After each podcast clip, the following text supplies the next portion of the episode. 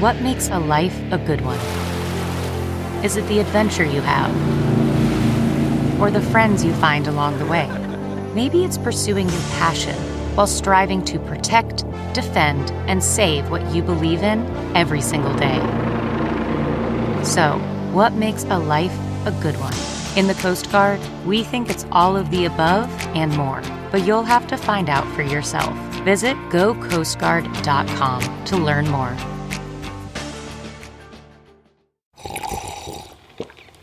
That's not just the sound of that first sip of Morning Joe. It's the sound of someone shopping for a car on Carvana from the comfort of home. That's a good blend. It's time to take it easy, like answering some easy questions to get pre qualified for a car in minutes. Talk about starting the morning right. Just like customizing your terms so your car fits your budget. Mm-mm-mm. Visit Carvana.com or download the app to experience car shopping the way it should be convenient, comfortable. Ah.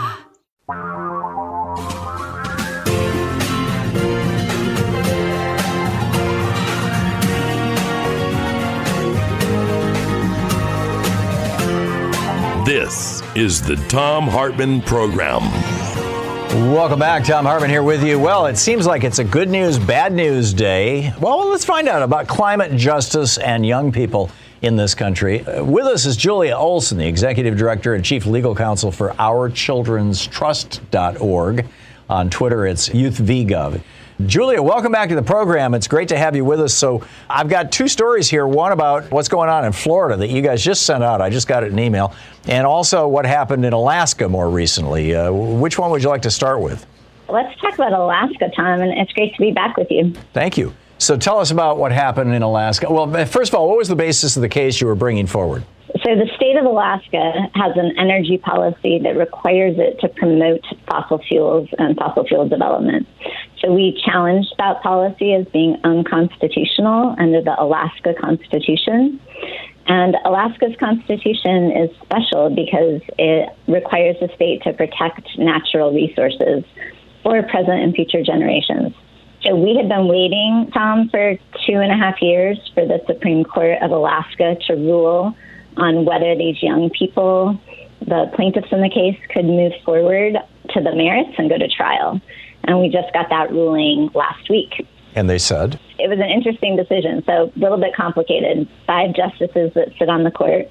It was a 3 2 decision against us, with two justices uh, issuing a really powerful dissent saying that absolutely they would find that a climate that sustains human life should be protected by the Constitution and that these young people should be able to go to trial.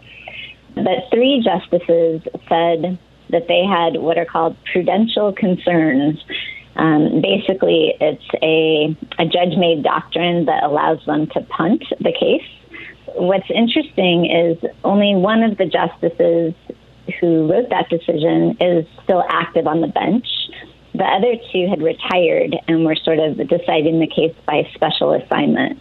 So, in some ways, I see it as a, a one to two decision.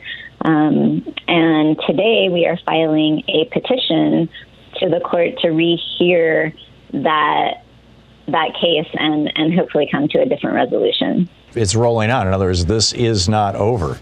So tell us about you know the case. This is Nikki Fried. She's been a guest on our program a few times. The uh, Florida Department of Agriculture and Consumer Services Commissioner Nikki Fried. These state commissioners actually in some of these states like Texas and Florida have actually enormous statewide power.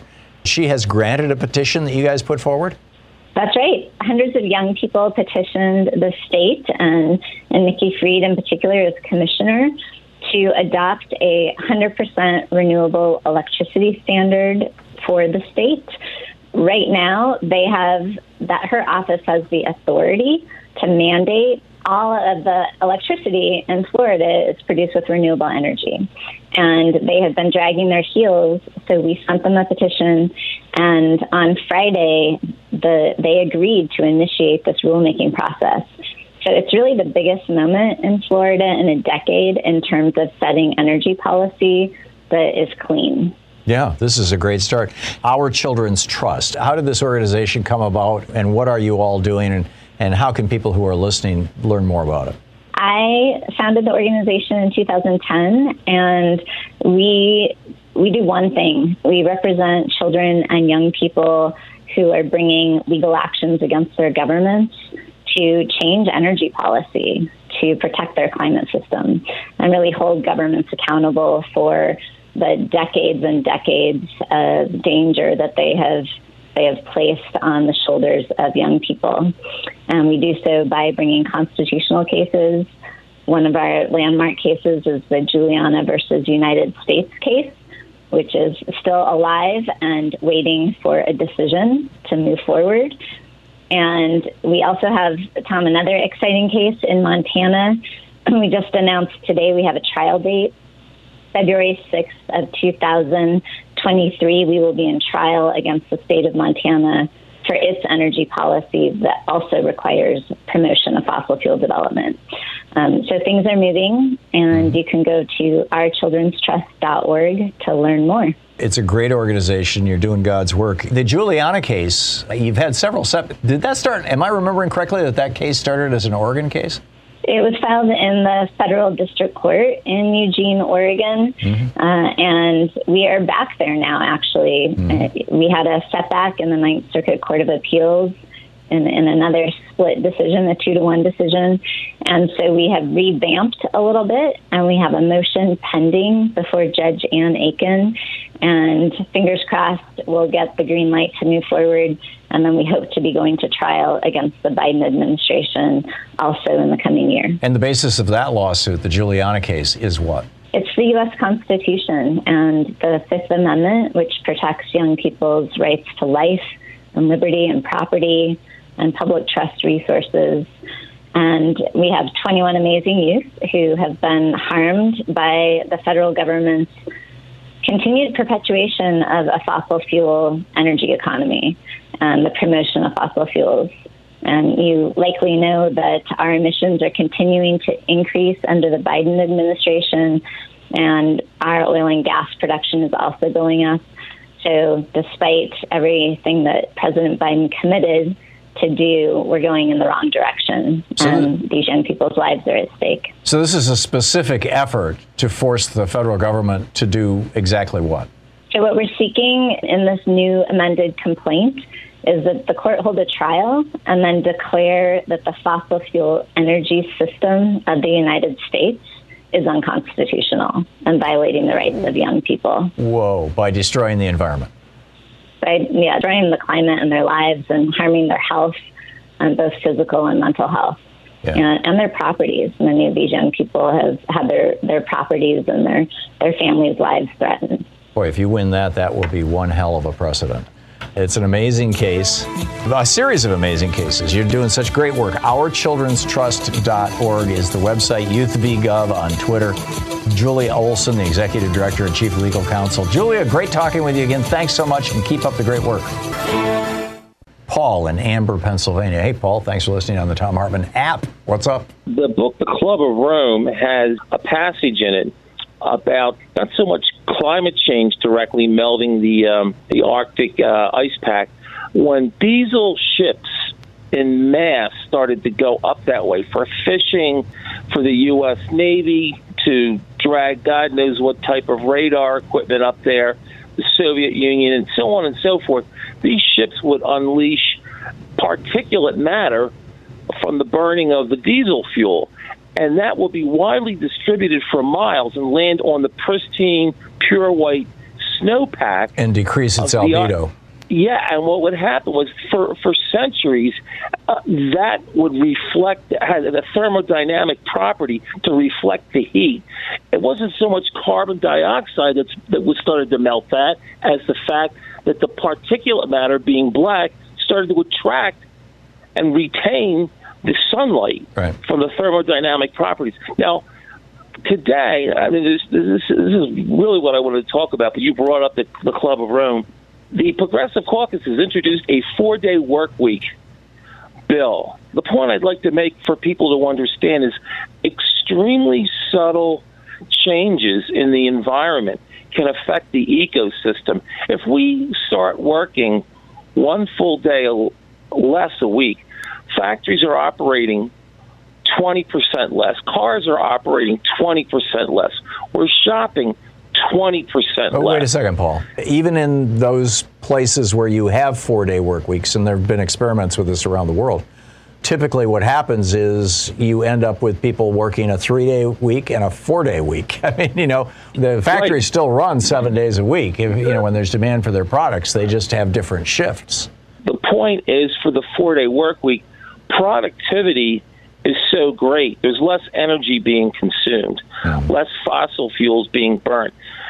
The first time they uh, put this forth, the Bureau of Labor Statistics in 1899, the federal government said because of the massive industrialization, the railroads, the telegraphs, the steam engines, we didn't need to work as much. We didn't need a six day work week. We- You could have an eight hour day and a five day work week because the energy that human beings used to have to attend to produce things was now being taken over by powered machines. Right. What I'm saying is the thermodynamic properties coming from the sun and from the elimination of fossil fuels, you're, you're going to have a different dynamic.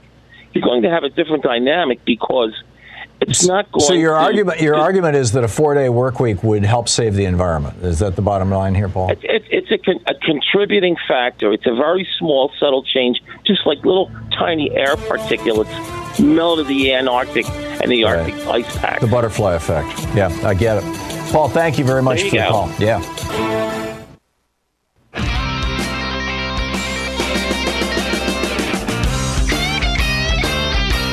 So we broke Afghanistan and now children are starving. Don't we have some responsibility here?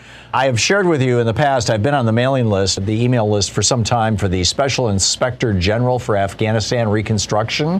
This is an agency that was put into place independent of the military to over, but it has a .mil um, uh, email address. Uh, specifically to oversee what's going on in Afghanistan, and the reports, the, reports that I've been sharing with you for the last, I don't know, four or five years anyway, have been just scathing. And uh, they just released their 54th quarterly report.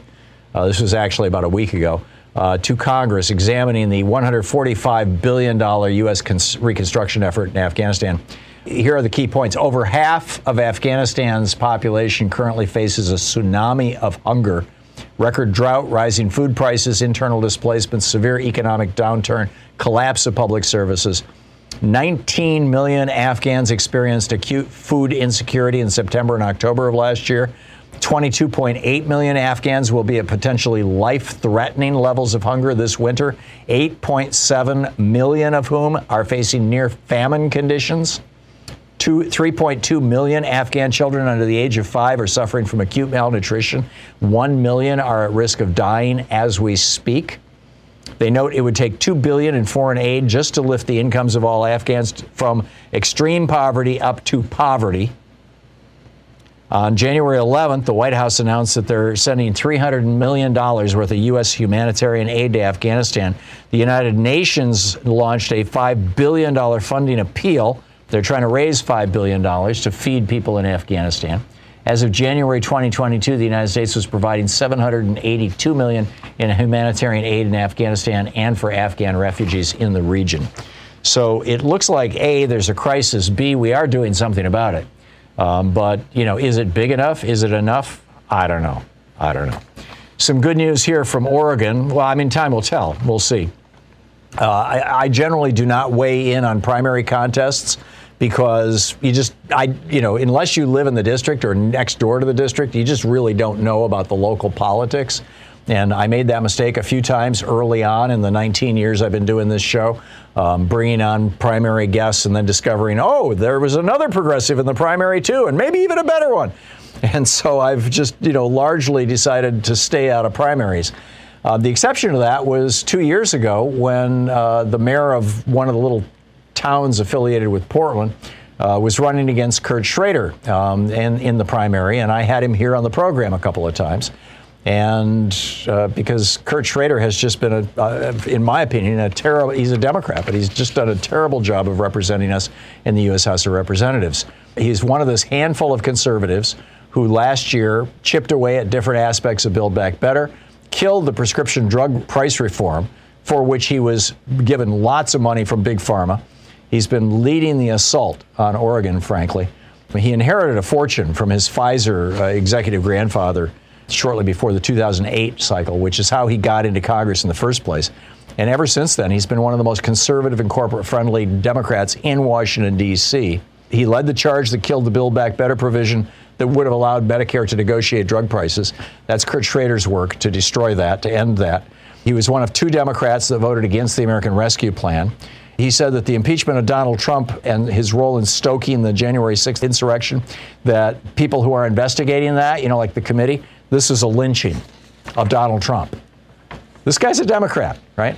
So he's being challenged by Jamie McLeod Skinner, an openly gay woman. She grew up in rural Oregon, moved back, uh, married actually, openly gay woman, married to her wife, moved back to Oregon after spending her adulthood in communities around the world. She worked for the International Rescue Committee to coordinate reconstruction and humanitarian aid in Bosnia which led to a job managing refugee programs in the Bay Area in California. She served on the city council in Santa Clara, worked as a city and environmental planner. She's got a law degree from the University of Oregon. She's been the city manager of the Oregon Town of Talent, and they turned to her as a crisis manager when they had the wildfires. She is a strong supporter of progressive policies such as Medicare for All and the Green New Deal, and she has been endorsed by the Working Families Party, by the Sunrise Movement here in Oregon, and by Indivisible.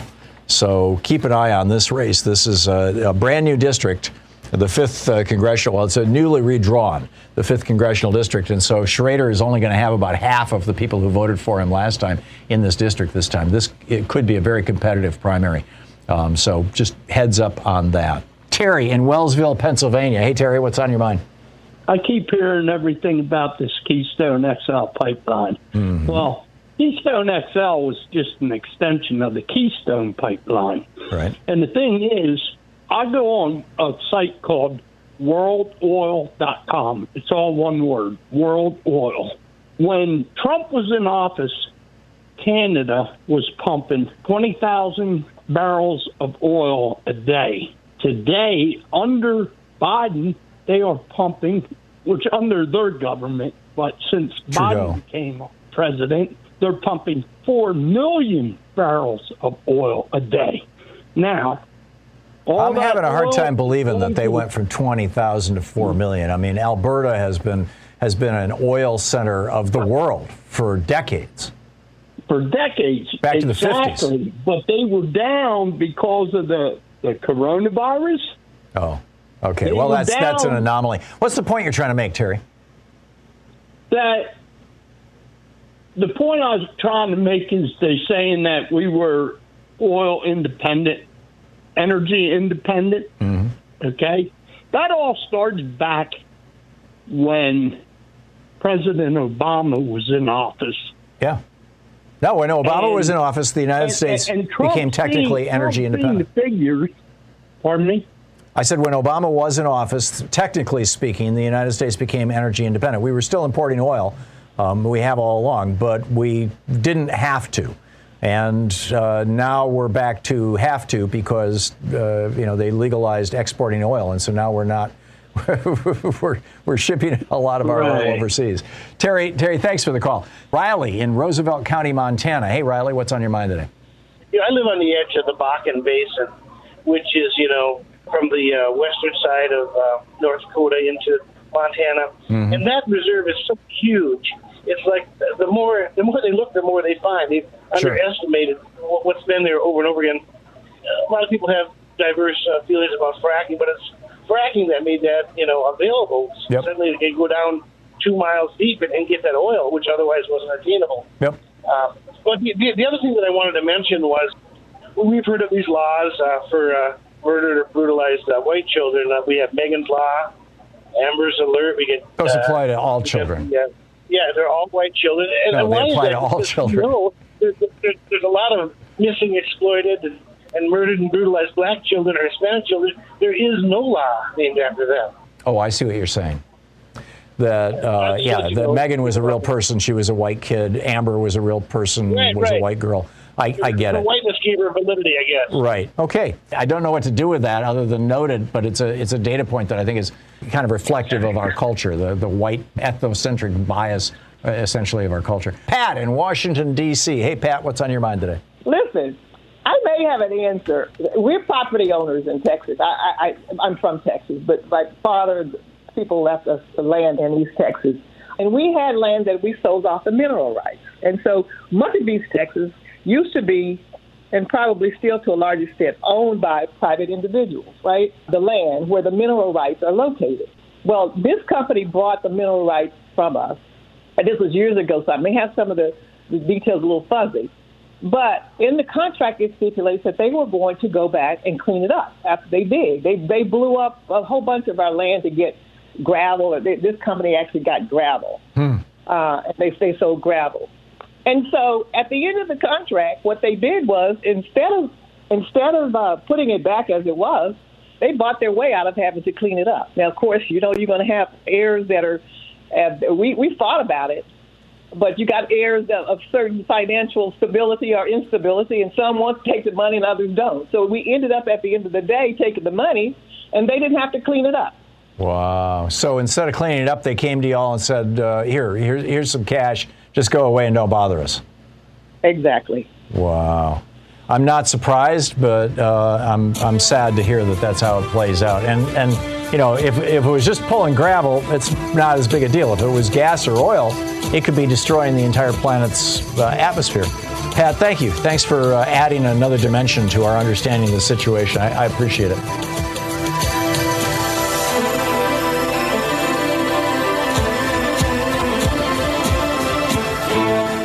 Sometimes Louise and I just crave a restaurant quality dinner at home without doing all the work or driving. Well, Cook Unity is the first chef to you service delivering locally sourced meals from award winning chefs right to your door every week. And it appears to be less expensive than other delivery options. Go to cookunity.com slash Hartmann with two N's or enter the code Hartmann with two N's before checking out for 50% off your first week. We just received our first meals from Cook Unity, and what a huge difference it is to get the best chefs in the country to bring creative, delicious meals to us and you every week. Every meal is handcrafted by chefs and made in local micro kitchens, not large production facilities. We just had the Chipotle maple glazed salmon with green beans and mango pico de gallo. It had everything we love in a meal. They have all sorts of options like vegan, paleo, pescatarian, gluten free, and more. Menus are posted two weeks in advance, so you have plenty of time to choose. Experience chef quality meals every week delivered right to your door. Go to cookunity.com slash Hartmann with two N's or enter the code Hartmann with two N's before checking out for 50% off your first week. That's 50% off your first week by using the code Hartmann or going to cookunity.com slash Hartmann. CarMax is putting peace of mind back in car shopping by putting you in the driver's seat to find a ride that's right for you. Because at CarMax, we believe you shouldn't just settle for a car. You should love your car. That's why every car we sell is CarMax certified quality so you can be sure with upfront pricing that's the same for every customer. So don't settle. Find love at first drive and start shopping now at CarMax.com. CarMax, the way car buying should be. Don Wiener, writing over at Exposed by CMD, this is the Center for Media and Democracy. They just did this huge expose on who's pouring money into what, right? you know, I mentioned a minute ago that you know you've got in the in the Josh Mandel versus J.D. Vance race in Ohio to replace Rob Portman. In that race, you've got at you know a group of billionaires that are clearly going after J.D. Vance on behalf of Josh Mandel, and it's hurting him badly in the polls. But that's not the only one. Uh, there's another one in Missouri. Governor Eric Greitens is running against Missouri Attorney General Eric Schmitt uh, for the United States Senate in from Missouri, and uh, Greitens has, you know, the, the the current governor has surrounded himself with Trump people, and and is being supported by Richard Uihlein, I believe is how it's pronounced, Richard and Elizabeth Uihlein. Um, they're some of the largest uh, donors to right-wing ca- causes in the United States. I, I believe he's a, a, trucking billionaire, but I could be wrong. But he's a very, very wealthy guy. And, excuse me, and so far they've contributed, according to the Center for Media and Democracy, 3.9 million, 2 million, and, and a million dollars to the super PACs supporting Senate candidates in North Carolina, Missouri, and Arkansas. This case is, is Missouri. Uh, they are they've put two and a half million dollars into Eric Greitens' campaign. And meanwhile, the Koch-backed Americans for Prosperity Action Committee has endorsed Schmitt, the guy who's running against Greitens in that Missouri race. So here we have two of America's richest campaign donors, uh, Richard Uihlein and Charles Koch, facing off in the Senate Republican primary in Missouri. I mean, this is this is what it is coming to. This is how weird it is getting. And you know, it, I, I, think it's an open question. You know, is is this, this? By the way, these are the new rules that the Supreme Court gave us with Citizens United.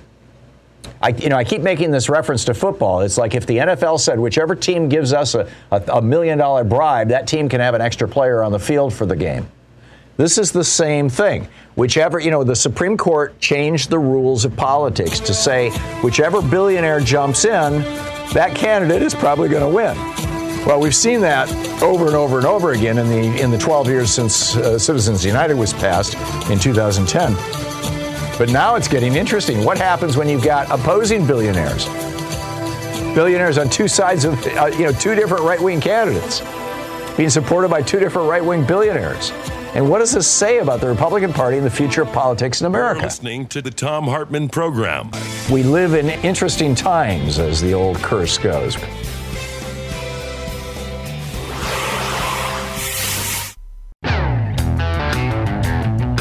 So I have a quickie for you here. This is good news, uh, more good news, and uh, what the hell? Why is that good news? Uh, kind of all about the same thing. First of all, the, the super good news: the uh, the insurance commissioner for the state of Florida, or excuse me, for the state of California, just announced that a natural gas company had given his campaign, this is an elected position, a sizable com- contribution, and he is uh, giving it back that is like just great. You know, uh, we have now elected officials around the country saying, you know, I'm just not going to take money, dirty money from the fossil fuel industry. You know, so uh, tip of the hat to the uh, California State Insurance Commissioner. Meanwhile, down in down in Texas, uh, Texas is going to receive 343 million dollars. You recall the the bipartisan infrastructure bill, um, the or framework, the BIF. Um, uh, passes out $4.7 billion. It all has to go ultimately to for profit corporations. That was a provision that Joe Manchin added to the law. Every penny spent has to be ultimately spent by a corporation rather than a government. But um, government passes the money out. And so they are all across Texas. They're going to get $343 million to cap old gas and oil wells that are right now blowing methane into the air. Now, blowing methane into the air, or leaking methane into the air, depending on how bad the leak is, um, is a really destructive thing because methane is roughly, well, depending on whose math you're using and, and at what level of the atmosphere, because it degrades more slowly, uh, either at the top of the atmosphere or the bottom. I forget which. Um, but, but there's a difference in how rapidly methane breaks down into water vapor and carbon dioxide. But uh, bottom line is methane is between 20 and 80 times more potent a greenhouse gas than carbon dioxide. And so you do not want it leaking into the atmosphere. And so the good news is $4.7 billion going to the entire country, just in Texas, 343 million. It's going to create a couple hundred thousand jobs. Uh, they're they're going to be uh, down in down in Texas. Uh, right now, the state has uh, just in the last couple of years they've spent 20 million dollars plugging 1,400 old wells every uh, every 1,400 last year, but they still have a backlog of 6,400 old wells that are all just pouring methane into the atmosphere. So that's all kind of the good news. The bad news is, or or the weird news, or whatever you want to call that, is why aren't the gas companies paying for this? Why am I paying to clean up the trash left over from some oil and gas company in Texas. Why can oil and gas companies drill a well and then, after they've extracted all the easily and cheaply extracted oil or gas, cap that well or even just leave it there to pollute and walk away? Why don't they have to issue a performance bond or a, a safety bond or a, a closed cap the well bond? Why is it that we're cleaning up coal mines in Appalachia? The, you know, well, obviously the reason why is because these coal companies, just like with these oil and gas companies, an awful lot of them. I mean, there's literally thousands of these companies you know, from Texas up through Oklahoma and into Montana. Literally thousands of these small oil and gas companies. They come in, they do the drilling, uh, they, they screw up the environment, they suck out all the money, and then they declare bankruptcy. Or they just walk away, one or the other. If they declare blanket bankruptcy, it makes it even harder to go after them. Why don't we just very simply, in the United States, pass a federal law that says this must be done at the state level, but that every time somebody wants to drill for oil or for gas or mine for any mineral, including coal, they have to put up a bond. They have to post with the state the amount of money it's going to cost to clean up their mess in advance. And that way, when you know, when they decide to go bankrupt or run off with their profits or whatever, I mean, you, you know, every penny of this stuff ended up in some fat cat's pocket.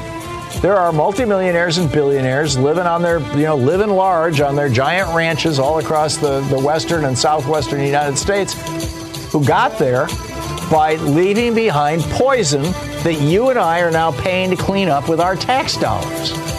And I find that pretty outrageous. Anyhow. You're listening to the Thom Hartmann Program. Taking back the mainstream media three hours a day, five days a week, right here.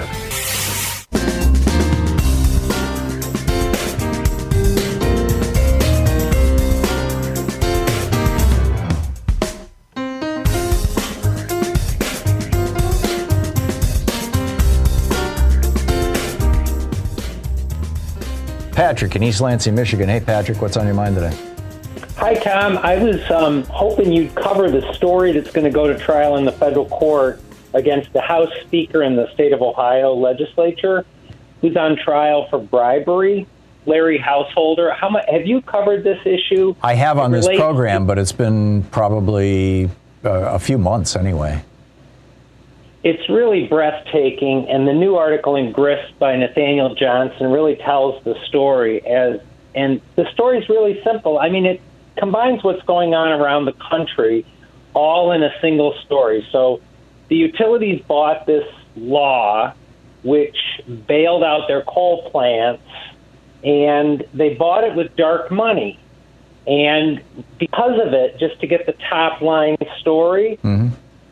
the amount that the utilities have to put in alternative energy that was mandated by the voters in 2008 is cut in half. They're going to have to pay $2 billion more in utility rates because they're going to have to subsidize underwater in debt nuclear plants and keep old coal fire plants going to sustain their energy. And that's what these companies wanted. They needed to figure out a way to recover their investments in the coal plants. And the way they did it is breathtaking. They gave $61 million over four years, and they got Larry Householder reelected to the House and he gave the initial money to 21 House Republicans in this gerrymandered legislature in Ohio, in the House and Senate, and every single one he gave money to got elected. And then, once he got the bill passed, House Bill 6, which will produce this $2 billion extra rates and 7 billion in health care costs for people harmed by the coal plants over nine years. So now we have the worst energy policy in the country rolling back one of the best reforms in the country, and the company couldn't stop. So First Energy has now admitted to the FBI after they caught them that they were engaged in bribing the governor's legal counsel, who was being made head of the Public Utility Commission, so he'd write the rules in their favor. But before they did that, the people went to work to repeal the law, and First Energy had its lobbyists and its um, agents through the C4 dark money bribing the people handing out the petitions to repeal the law so, to get them so to Patrick, I'm over at grist.org at the Grist website, and I'm not seeing this story. Can you can you tell me how to find it? Yes, the title of the story is How a $60 Million Bribery Scandal Helped Ohio Pass the Worst Energy Policy in the Country, January 26, 2022. The author's name is Nathaniel Johnson, and he tells the entire story there. I've got it. And not only that, he links to Leah Stokes, who's a leading climate change political scientist Mm-hmm. who has done a deep dive on this and written about it in her book Short Circuiting Policy. So the reason I'm calling is we have an unbelievable story where a citizens campaign was undermined by the petition circulators being bribed one by one to leave the state. And then they went to the top person running the campaign. This is a campaign to repeal a law. And they bribed him to be a mole, and the FBI got it on tape. And now householders going down, the governor's attorney's going down, three lobbyists are going down. You should cover it. I, I, I intend to. Thank you very much, Patrick. I'm, I'm printing the story eh, now that, and thanks for the flag. I'm printing the story as we speak. Thank you very much. Quick math. The less your business spends on operations, on multiple systems, on delivering your product or service, the more margin you have and the more money you keep. With higher expenses on materials, employees, distribution, and borrowing, everything costs more. NetSuite is the number one cloud financial system, bringing accounting, financial management, inventory, HR, all into one platform and one source of truth. With NetSuite, you reduce IT costs because NetSuite lives in the cloud with no hardware required. It's accessible from anywhere. You cut the cost of maintaining multiple systems because you've got one unified business management suite. You improve efficiency by bringing all your major business processes into one platform, slashing manual tasks and errors. Over 37,000 companies have already made the move. So do the math. See how you'll profit with NetSuite. By popular demand, NetSuite has extended its one-of-a-kind flexible financing program for a few more weeks. Head to netsuite.com slash Hartmann with two N's. netsuite.com slash Hartmann. That's netsuite.com slash Hartmann. That's not just the sound of that first sip of Morning Joe. It's the sound of someone shopping for a car on Carvana from the comfort of home. That's a good blend. It's time to take it easy, like answering some easy questions to get pre qualified for a car in minutes. Talk about starting the morning right. Just like customizing your terms so your car fits your budget. Mm-mm-mm. Visit Carvana.com or download the app to experience car shopping the way it should be convenient, comfortable. Ah. John in Janesville, Wisconsin. Hey, John, thanks for listening to WADR. What's up? A point you were talking about the U lines. Uh, messing in politics down in uh, Ohio. Right. They are multimillionaires, and I do believe they trace their lineage back to the Pabst Brewing Company. They have uh, a supply uh, business that they supply everything from soup to nuts, and it's if you Google it's under U dash L I N E, and uh, they have gotten to the point here in Wisconsin where they bought they bought some property on a lake in northern Wisconsin, and they wanted the whole lake, so they talked the DNR into uh, letting them have their way. Wow. So that's that's with that. Also, uh, you just spoke about uh, the jet stream. Watched on our great Wisconsin public broadcasting here about uh, Alaska and the tundra melting and releasing all the methane that's been stored there for thousands and thousands of years. And I hate to be a negative Nelly, but I think uh, I think the Earth is past the tipping point because it's on a roll towards putting so much methane into the atmosphere that nothing to stop it. Yeah, it is clearly past a number of tipping points. The question is whether it's past the tipping point where it will, within a century or two or three, become hostile to human life itself. Right now, I think it's past the tipping point where it is going to soon become hostile to civilization. Um, at least in many parts of the world. And we're starting to see that already. We're seeing climate refugees and we're seeing governments fall as a consequence of this. Uh, you know, we, we got this huge flag with Tunisia back in the day. You know, when, when the desert came south in Tunisia, the same thing happened in Syria.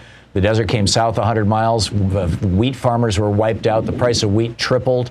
And, that, and then the Tunisian street vendor, you know, a, a, a pita vendor or whatever, uh, lit himself on fire, and that started the so-called revolution, you know, the, the you know across the Middle East. You know, this is climate change. This this is what we're seeing. So, John, yeah, spot on. John in Fort Pierce, Florida. Hey, John, what's on your mind today? I'm a fervent believer in moving to renewable energy. So I, I, want to make that clear before I say what I'm going to say. Um, you had a guest on earlier that talked about suing the Biden administration for not keeping their promise about moving to renewables. That seems so unfair to me. I mean, it's not Joe Biden's fault that he can't get Joe Manchin and Sinema to go along with Build Back Better, which has more more money to go toward you know, renewable energy initiatives than anybody ever. Yeah, I get And that, and so did they, John. And if that if that se- if that segment came across as a Biden bashing segment, I, I you know I certainly didn't mean it that way, and I don't believe they did. The point of of Well, suing didn't. the point you of didn't. She did. yeah, yeah, well, the point of suing the federal government is that if you can establish through the courts that there is a that we have a legal right to a safe environment, then Congress, you know, whatever Congress does doesn't matter anymore. I mean, you know, it's uh, you would you have you would have to start remediating that problem. That problem. The courts can direct it. I mean, basically, what they're saying is that the legislative efforts are not working. We're going to go with a judicial effort. That's the bottom line here, and and and I, I'm fully supportive of that. It was about messaging. It was about Yeah. hearing we're suing the Biden administration for not keeping their promise. I, I thought that I just wanted to make the point that it's not Joe Biden's fault. Yeah. That's really. I agree with you, know, John. I, my, I agree with you, and, I, and I, I had to go back and listen to the piece, but I was well, not. mostly it was good. It was that one thing at the end, and uh, Yeah. you know, it just Yeah. yeah. Well, okay, I All got right. it, Well, John. thank thanks you. a lot and for the call. And by the way, your show is great. Your messaging is about the best ever. Well, thank any station or Thank you, John. I appreciate it. And thanks for listening to Sirius XM Progress. Jim in uh, Vila, Montana. Hey, Jim, what's on your mind today? the best thing Biden did was to cancel Keystone XL right away. I've been fighting against that since 2007. Yeah, I'm not sure I even got to uh, that on the list. I mean, I only read on half the mentioned it. list. Yeah, you mentioned it finally. Thanks. Oh, I Uh, did. but Okay. here's the thing: uh, every day you hear a Republican someplace, and I think Ju- uh, that Julio you had on the other day uh, say that the reason for high gas prices is because Biden shut down uh, domestic energy like Keystone XL. Well, the thing wasn't even supposed to be operational until 2023. It hasn't been built yet. Right. How well, could and it have any effect? And on top of that, the, the Keystone XL pipeline is designed to bring dirty tar sands oil, uh, basically coal sludge, from Canada down to Texas so it can be refined in Texas refineries. And of course, refining, you know, turning that dirty oil into gasoline or diesel fuel, enormous quantities of pollution are, are released, dumped into the air. They go downwind along Cancer Alley through through uh, eastern Texas, on across Louisiana and Alabama, causing thousands of cancer cases. And then what happens to that refined oil? It gets sold out offshore. Exported. This is all for export. I mean, this is like Exactly. we get the poison, we get the pollution. Uh, whoever owns that refinery, it used to be owned by the Koch brothers, I believe. I'm, I'm not sure if it is still, but whoever owns that refinery gets the profits, and and and we get stuck with the oil spills and the pollution, and and uh, it's just crazy. And they're claiming that this is why gas prices are up. No, gas prices are up for a whole bunch of reasons that have to do with other things. But you're you're absolutely right, Jim. Yeah, thank you. That was a, you, your point was very very well made. I appreciate it. David in San Francisco. Hey, David, what's on your mind today? Oh, good. Uh, follow that uh, last conversation there, Thom. Uh, the third thing that you didn't add into this pipeline problem was they had to pick up water all along the pipeline route. So uh, they'd be basically you're you're right in your phrase about it being a uh, sludge that they have to push from Yeah, it's like a coal slurry. Down to Yeah. yeah, but they have to add water in order to keep pushing that sludge. And so they have to steal water from Minnesota or they steal it from Montana or whatever, Yep. North Dakota, and then they p- steal some more water from South Dakota and, and Iowa. And, uh, you know, all of the different states have to add water until it gets to Texas. And so the water theft and then the pollution of that water.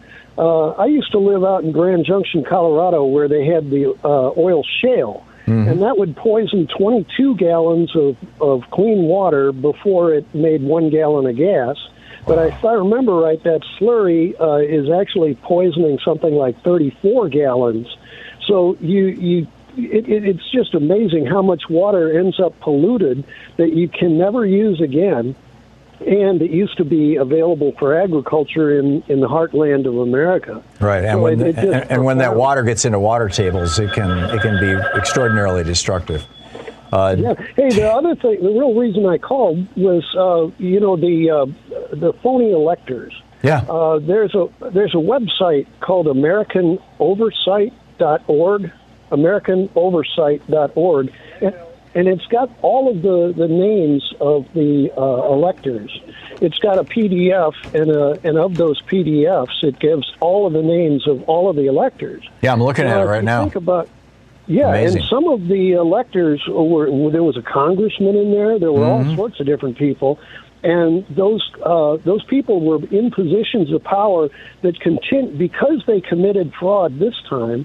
What other projects did they work on in the past or are working on right now, and they haven't been removed from office? Yeah, more So, than 1,000 now. We, it, this was over on Daily Kos this morning, uh, and there's a hot link to it from uh, the article that I published at HartmannReport.com this morning.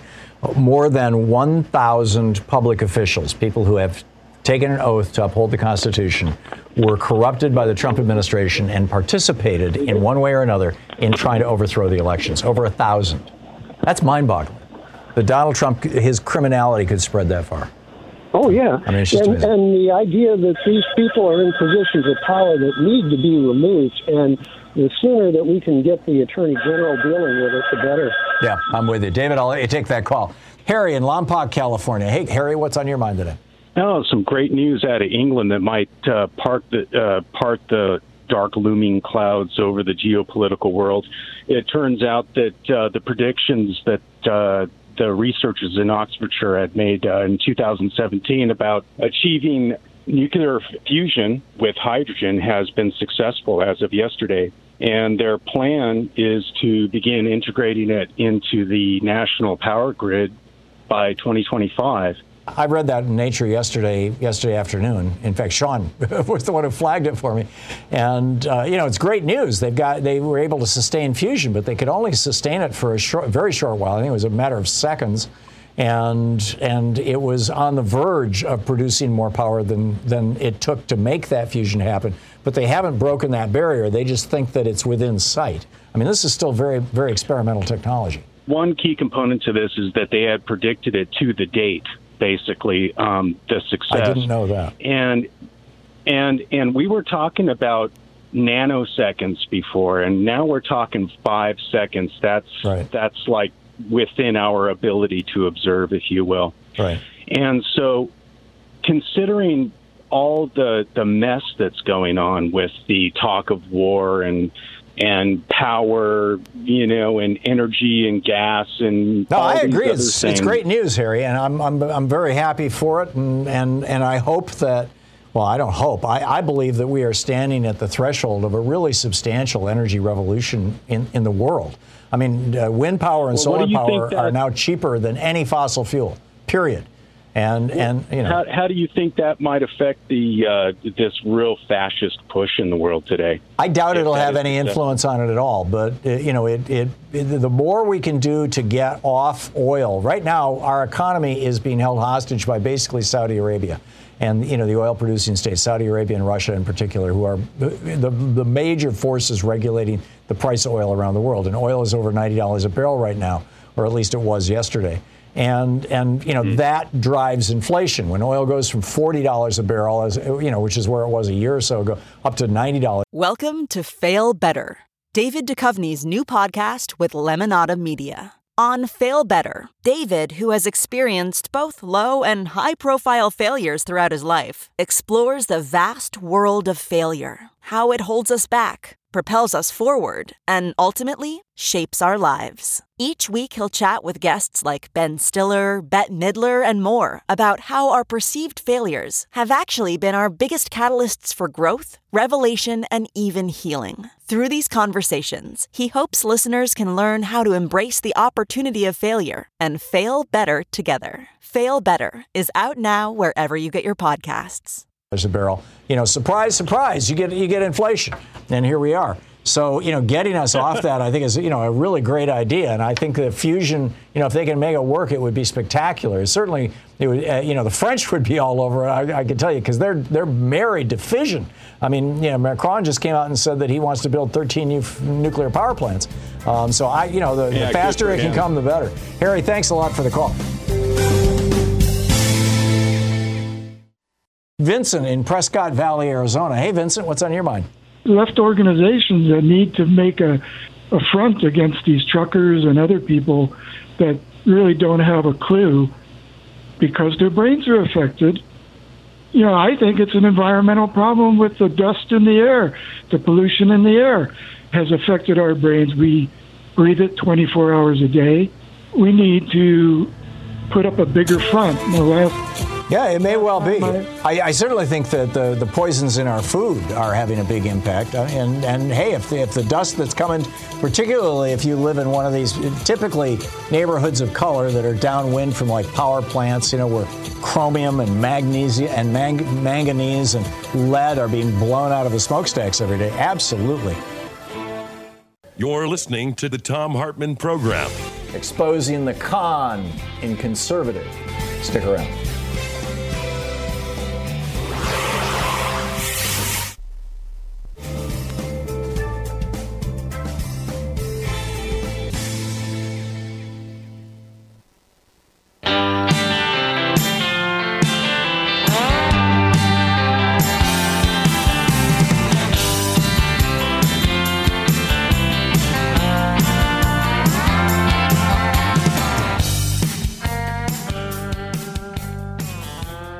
Science that I wanted to share with you has to do with this question. I've mentioned in the past that uh, there was one report that came out about a year ago, maybe a little over a year ago, that suggested that as many as a third of people who are getting long COVID, who are getting the, the you know, a severe, or even, actually, I, I, my, my, recollection is it was a third of people who had uh, symptomatic COVID, COVID, severe to, you know, not, didn't kill them, but, but severe COVID uh, we're experiencing as a side effect uh, brain fog or dementia, you know, the, the, the, the, the clinical term for it, the medical term for it. It appears now that that might be as many as a sixth of the people who are uh, afflicted with long COVID, that there's something, some kind of brain change that has happened. And uh, this could be a, an absolute tsunami of uh, disability claims coming down the road. But now they're doing the science on this finally, and they're they're. I mean, I don't mean finally. It's like you know, finally there's been enough time to do the science, peer review the science, publish it in in uh, actual you know uh, peer reviewed publications. This one is from the uh, January 19th edition of the Annals of Clinical and Translational Neurology. And uh, Laura Sanders wrote about it over on sciencenews.org. The headline A faulty immune response may be behind lingering brain trouble after COVID 19. And, you know, she points out that COVID 19 usually doesn't infect the brain. But there are these, these uh, cells that are part of the, essentially, the, uh, the immune system of the brain uh, they are, I believe they're called glial cells. I'm looking for the, um, yeah, the, these, these antibodies uh, that are not normal, the microglia, excuse me, they're, they're called the microglia. And they note in this article, immune cells called microglia are overactive in the brain with people who have had SARS CoV 2. When microglia shift into high gear, they can damage surrounding brain tissue. So what they did is they they pulled uh, brain fluid out of the spine. You know, cerebral spinal fluid. The the the, the spine is, you know, the spinal uh, the the nerve that goes down you know the center of your spine is part of the brain. And it is surrounded by the same fluid that surrounds the brain. So they can tap a little of that fluid out and know what's going on inside the brain itself. And uh, this is pretty astonishing stuff. They're talking about fatigue, trouble thinking, difficulty remembering, and even pain months after the infection. Millions of people have been infected, says neurologist Avindra Nath of the uh, National Institutes of Health of Bethesda. Quote, We are now facing a public health crisis, she says. Uh, this started. This research started by a, a cognitive neurologist by the name of Joanna Hellmuth at the University of California, San Francisco. And she was looking at the clinical similarities in the neurological symptoms, in other words, the brain function of people with HIV and COVID 19. And one of the things that we know is that one of the symptoms of later stage HIV infections of full blown AIDS is dementia. It doesn't happen always, but it does happen frequently. And she and she said that uh, portrayal, that, that that brain change characteristic of HIV, looks identical to what we're seeing in some people who have long COVID. She said, in fact, quote, the infections, quote, paint the same uh, exact clinical picture. So they pulled the spinal fluid and examined it, and they published the results, as I said, in the January 19th Annals of Clinical and Translational Neurology.